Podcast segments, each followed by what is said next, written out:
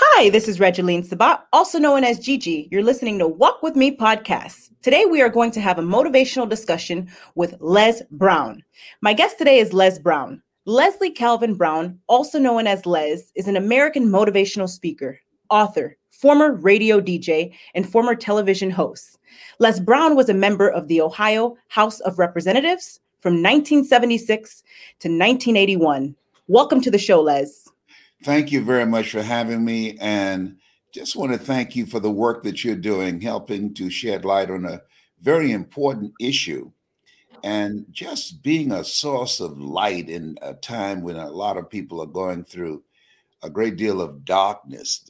Domestic violence has increased dramatically, over 40% since the coronavirus. So the kind of advocacy that you're providing to empower women and men on what we can do to identify the perpetrators, that's so very important. Thank you, Les. I appreciate you. And now, can you start off by telling us a little bit more about you and where you're from? I'm from Miami, Florida. We have more Haitians there than in Haiti. Miami, Florida, born in Liberty City, an abandoned building on a floor with my twin brother, Wesley. And I got to call him, haven't talked to him today. We talk every day. And we were foster kids, and then we were adopted.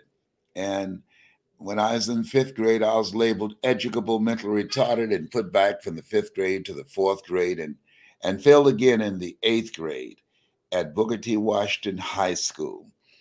And I have been speaking for 52 years, February the 17th. I'll be 76. That is absolutely amazing. Now, you actually have a new book coming out as well, titled You've Got to Be Hungry. Can you tell us more about your book? Well, it's written really showcasing people like yourself. The work that you're doing is something that, as much as you have chosen this, you were chosen for this. There are people like yourself who have this drive, this willingness to persevere, this hunger to make a difference with their lives, to live a life that will outlive them. People that are hungry are unstoppable. They are driven. And I was hungry to buy my mother a home. I achieved that. I bought her 4 different homes before she passed at 89. And so people that accomplish things, people who are just average, they read history. People that are hungry, they make history. You got to be hungry. I love it. Now, can you tell us more about your podcast, Les? Well, I broadcast on a regular basis, telling and sharing with people that if you're casual about your dream will end up a casualty. We have a lot of things working against us. When you're in a culture that marginalizes who you are, there's so many different systems in place, some obvious, some not so obvious, that's designed to keep you back. And so the people that break through, the hungry ones, they find a way to win. No excuse is acceptable. They refuse to be denied. They make no their volume, their vitamin, and they continue to persist and come back again and again and again.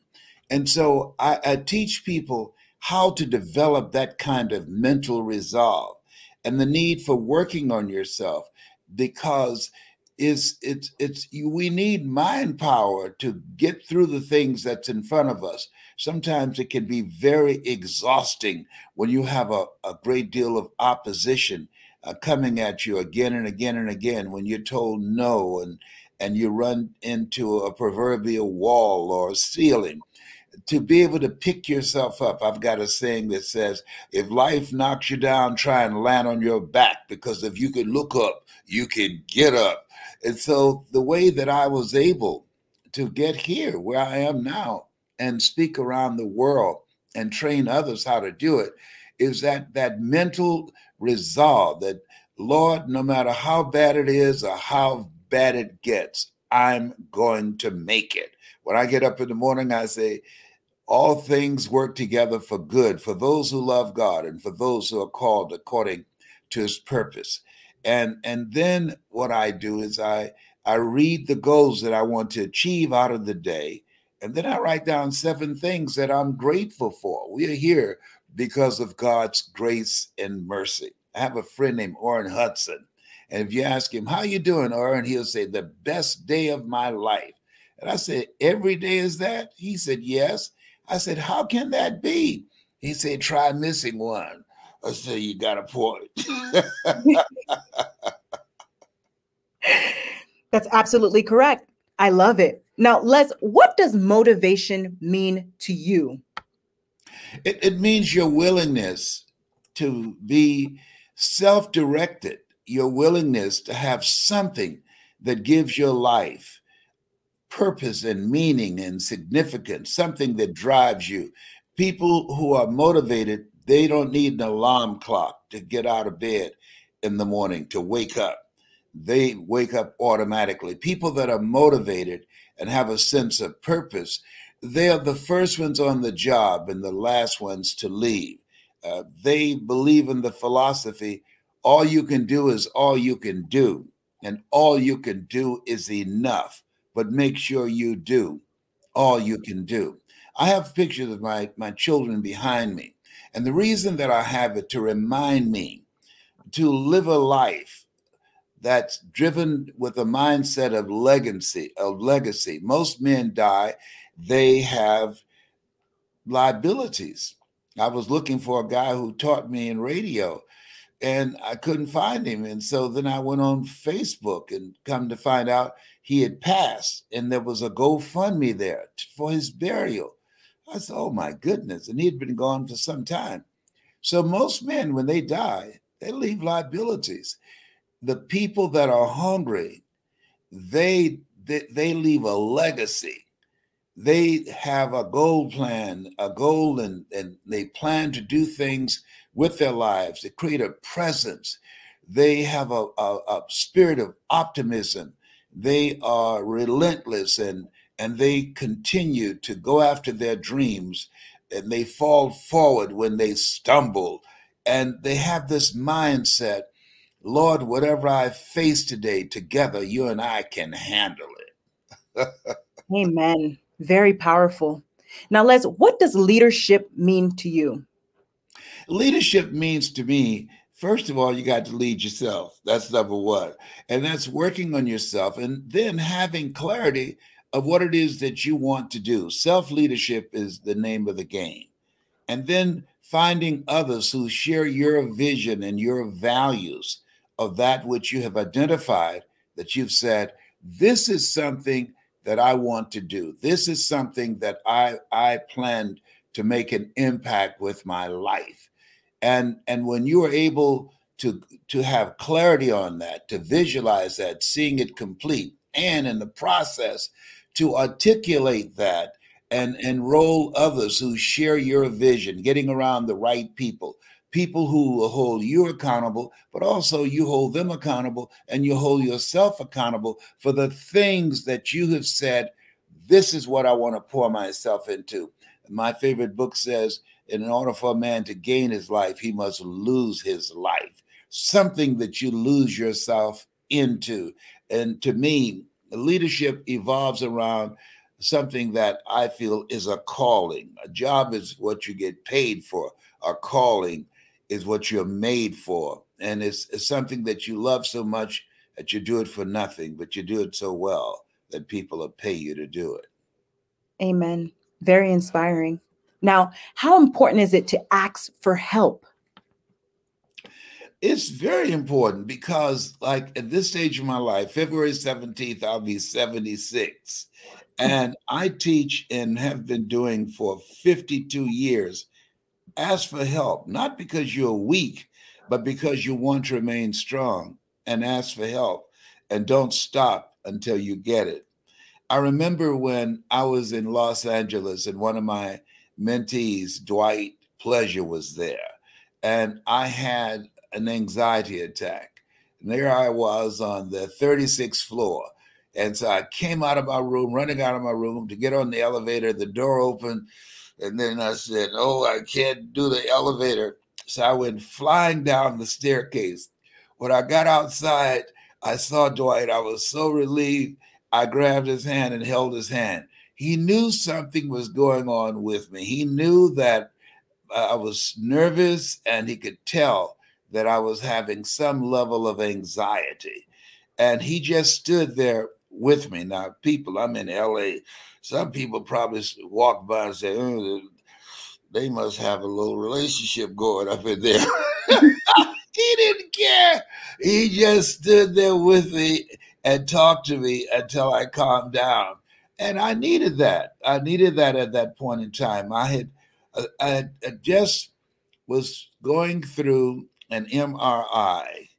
And when I was a kid, some older guys put me in a refrigerator and shut the door. And when it was finally discovered I was in the refrigerator, when everybody stopped playing, they opened the door and I fell out and I was unconscious. And ever since then, like I'm scheduled to go get an MRI again, I have this thing, I'm overcoming claustrophobia. And so this has been a challenge for me for some time. I don't get anxiety attacks often, but sometimes I have a recall of that moment of what happened to me. And so, but they don't happen as frequently as they used to. But I asked Dwight to pray for me and to pray with me. And it has been very good, been very helpful and healing and calming for me. We all have our thorn of flesh. And so that's mine. I love it. Now, I'm an overcomer of anxiety as well. And I would tell you what helped me was a quote that I came up with in regards to anxiety, like fear, is only as real as you believe it to be. So you and I have to talk about that, Les. Okay, I love that. Yes, fear sir. Is only as real as you believe it to be. That's real. That's right. That's your anxiety, like fear, is only as real as you believe it to be. Mm-hmm. Yes, sir. Now, Les, when you and I spoke, we discussed the importance of having God first place in our lives. And you mentioned that, and I'll never forget it. You said, there's no other way. Now, how important is your relationship with God to you? Well, one of the things that, and this is where I want to answer you on this, the work that we do, the difference between what we do and what ministers do. Ministers preach the gospel about Jesus. I preach the gospel that Jesus preached. They sell the messenger. I sell his message. And I believe that if you put God first, you'll never come in second. I am here because of God's grace and mercy. I am a 29-year fourth stage cancer conqueror.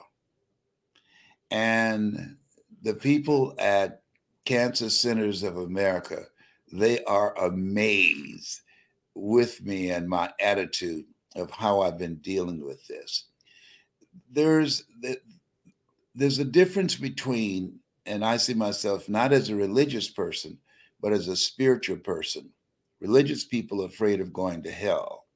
Spiritual people have been there.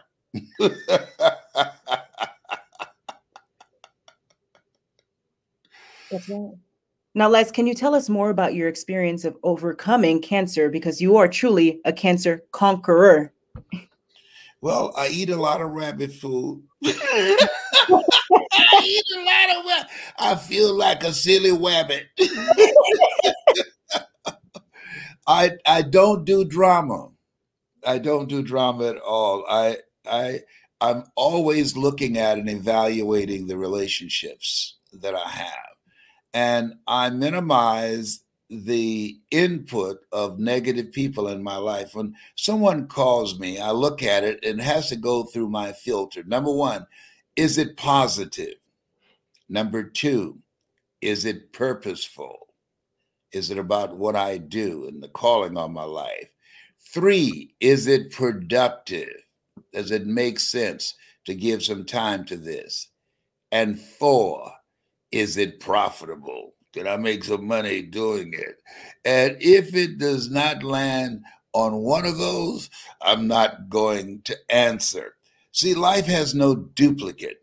And if there's anything that we've learned from the coronavirus, is that we want to live life with a sense of urgency.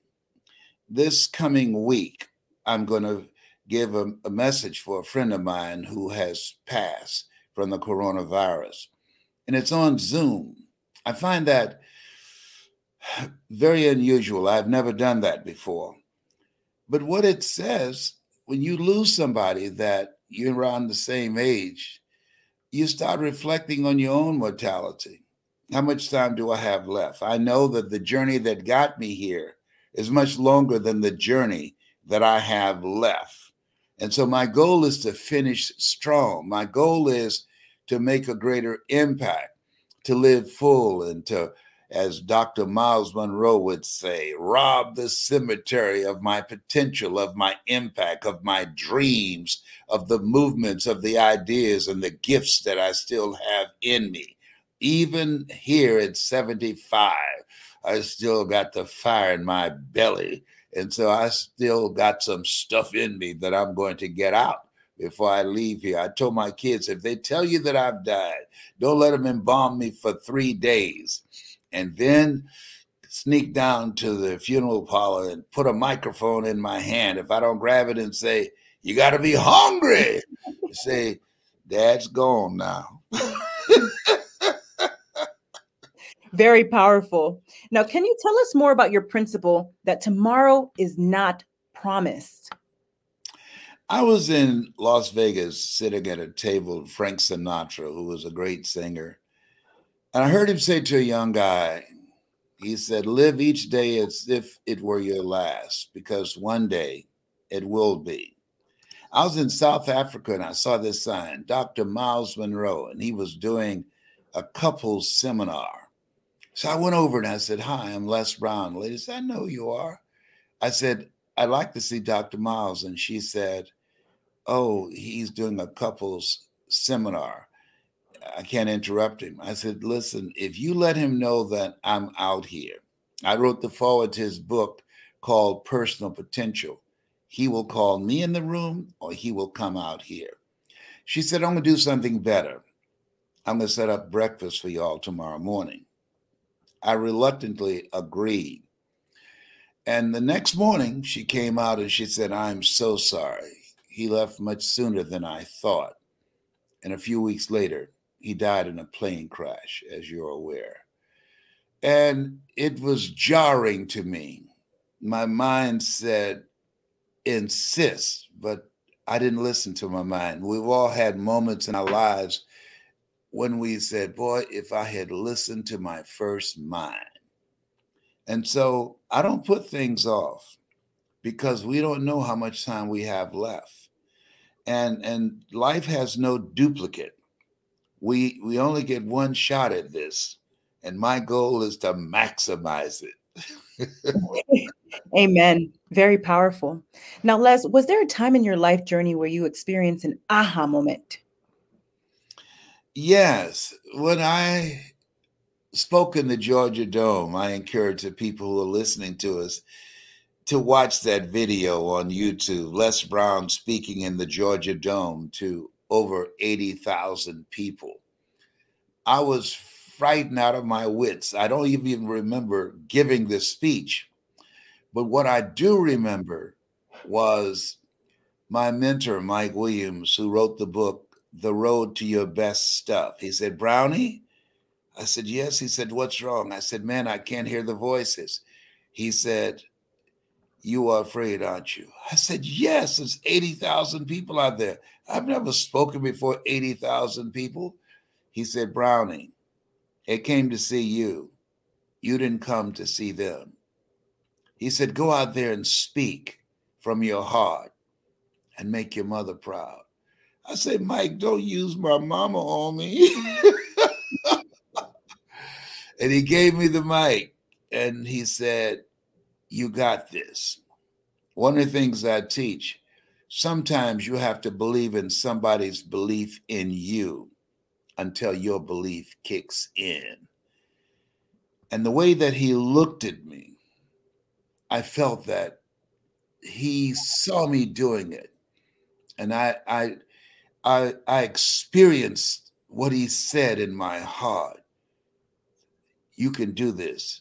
You got this. And all I remember then, I stepped out on the stage and I went for it. I've never seen the speech since then. I've probably seen about 10 minutes of it just as a witness, but I'd never ever been able to recall doing it because I was so afraid. I went to the bathroom 7 times. 7 times. Yes, 7 is my lucky number. Now, why is 7 your lucky number, Les? Tell us. On February the 17th, I'm one of 7 children. Joshua marched around the walls of Jericho 7 times. Naaman dipped himself in the River Jordan 7 times. 7 is my lucky number. When I go to hotels when I was traveling around the world, I always got a room and there had to be a 7 in there somewhere. And it's always worked out for me. I love it. Very uplifting. Now, Les, tell us more about the major challenge that you had to overcome in your life. The major challenge that I had to overcome was to believe that I can do what I'm doing now. I didn't attempt to do it for 14 years. There are 3 types of people. They're winners, they're losers, and they're people who are winners who've not discovered that they have the power to win. And they end up being witnesses, watching other people. And fortunately, Mr. Leroy Washington, who had a personality very much like your personality, and he challenged me. I was in his class. And he said, young man, go to the board and work this problem out for me. I said, sir, I can't do that. He said, why not? I'm not one of your students. He said, do it anyhow. I said, I can't, sir. The other students started laughing, saying, he's Leslie. He's got a twin brother, Wesley. Wesley's smart. He's DT. And he asked, what's DT? He's the dumb twin.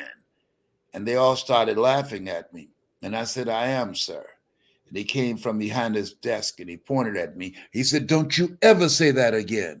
Someone's opinion of you does not have to become your reality. Do you hear me? I said, yes, sir. Yes, sir. And what he did was, how we live our lives is a result of the story we believe about ourselves. When you come on with your podcast, what you do is distract, dispute, and inspire. You distract a person from the story they believe about themselves. And through the execution of your presentation or your interviewing guest, you dismantle their current belief system. You expand their vision of themselves, and they become as a pencil in the hand of God from listening to you and start writing a new chapter with their lives. Distract, dispute, and inspire. And that moment helped me to begin to see myself beyond being the dumb twin. That moment helped me to begin to understand the words, be ye not conformed to this world, be ye transformed by the renewing of your mind. And as a result of my wanting to be like him, and I took him on unbeknownst to him as my spiritual father. I've never known my own father. And I followed him, how he dressed and how he said, I'm going to be as good as you. He said, you'll be better than me. I said, I could never be that good, sir. At his funeral, when I eulogized him, we called him the great communicator because truly he was a great communicator. Amen. Very powerful. Now, Les, how important is it to have a positive attitude? It is very important. People who don't have positive attitudes have skinny children. They don't do anything with their lives. You know, they just, oh, I can't do it. They have a, I can't do it attitude. I would, but I coulda, woulda. That kind of conversation that doesn't lead anywhere. is very important, and it's challenging to maintain it in this type of environment. I encourage everybody listening to go to hungrytospeak.com. And the reason is that there's a set of motivational messages called Choosing Your Future, the best work I've ever done. And as they listen every day, day in and day out, it's going to change how they see themselves. Their income is going to increase. They will upgrade their relationships because they'll realize who you run with determines who you end up with. But most importantly, it's going to create a major shift in their attitude about themselves. The biggest thing I've ever done was to believe that I can do what I'm doing.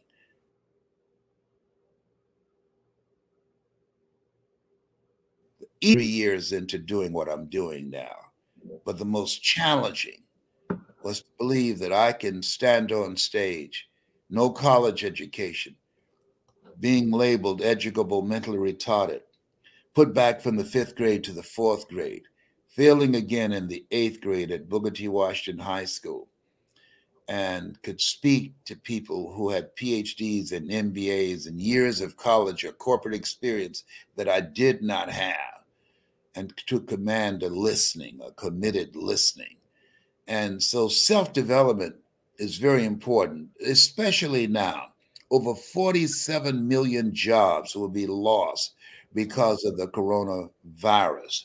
And so the people that are going to live their dreams rather than their fears. God has not given us a spirit of fear, but a spirit of love, and a power and of a sound mind, that they will challenge themselves to raise the bar on themselves, to push themselves, to find out what they're made of. And so life it's an adventure. I think we're here to do the greater work. And I'm always looking for ways in which we can push the envelope. Hearing my Father glorified that ye bear much fruit, that we are supposed to be very productive while we're here. Amen. Very powerful. Now, Les, what is your best advice to the audience for walking with purpose and living a life of happiness? Find something that's you, something that you love so much you do it for nothing, but you do it so well that people will pay you to do it. I spoke and volunteered and never got paid. I remember the first time a church said, "We love you so much. You did such a great job." And they gave me a $25 love offering. Said, "We love you and Jesus loves you too." I said, "Thank you very much."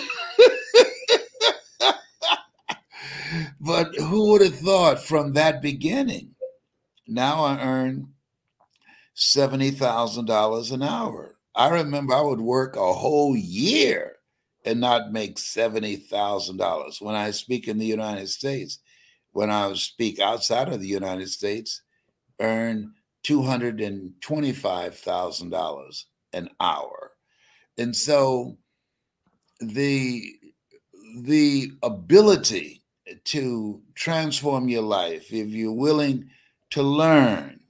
If you're not willing to learn, nobody can help you.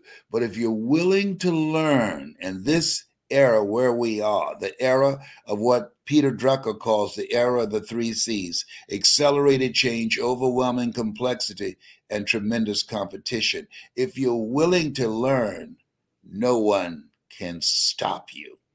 And so your willingness to learn, I had to learn how to do what I'm doing now. I was willing to invest in myself. Warren Buffett, who's a billionaire, they ask him, what is the most important investment a person can make?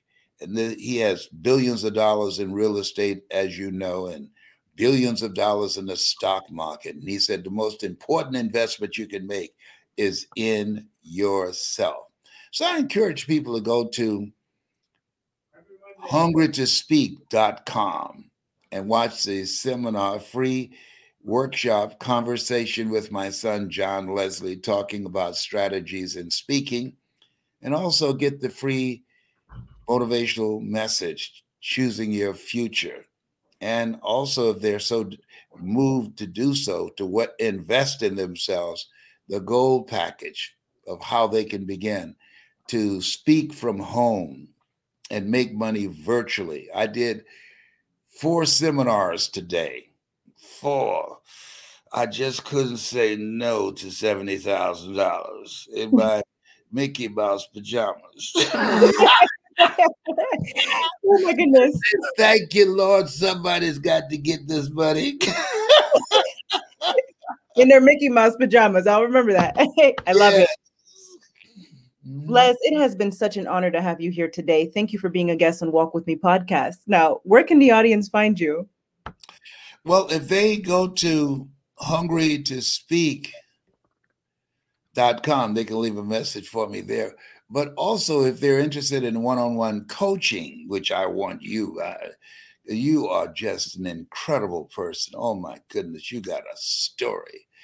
They can email me at lesbrown77@gmail.com. That's lesbrown77@gmail.com. Because this is a time we've gone from brick and mortar to click and order. And the majority of the money that will be made seated in front of a computer.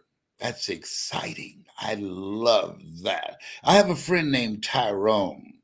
I'm bilingual. I speak squirrely. He's a squirrel. And so he's waiting on me now. He said, "Land the plane, Mr. Brown." And so I want you to... You can tell the walls are closing in on me. I'm talking to squirrels. But if they email me, if they have an interest, you can have fun, change lives, and live a life that will outlive you. I can get that story out of you and teach you how to monetize it. That's my story, and I'm sticking to it. I love it. Ladies and gentlemen, make sure to check out Les Brown at hungrytospeak.com and his email, lesbrown77@gmail.com. And Les, again, thank you so much for being a guest on Walk With Me podcast. I appreciate you. Oh, thank you so much. And thank you for who you are. You are powerful. I'm just so excited about working with you. We're going to do some great things together. Likewise. Bye now. Thank you.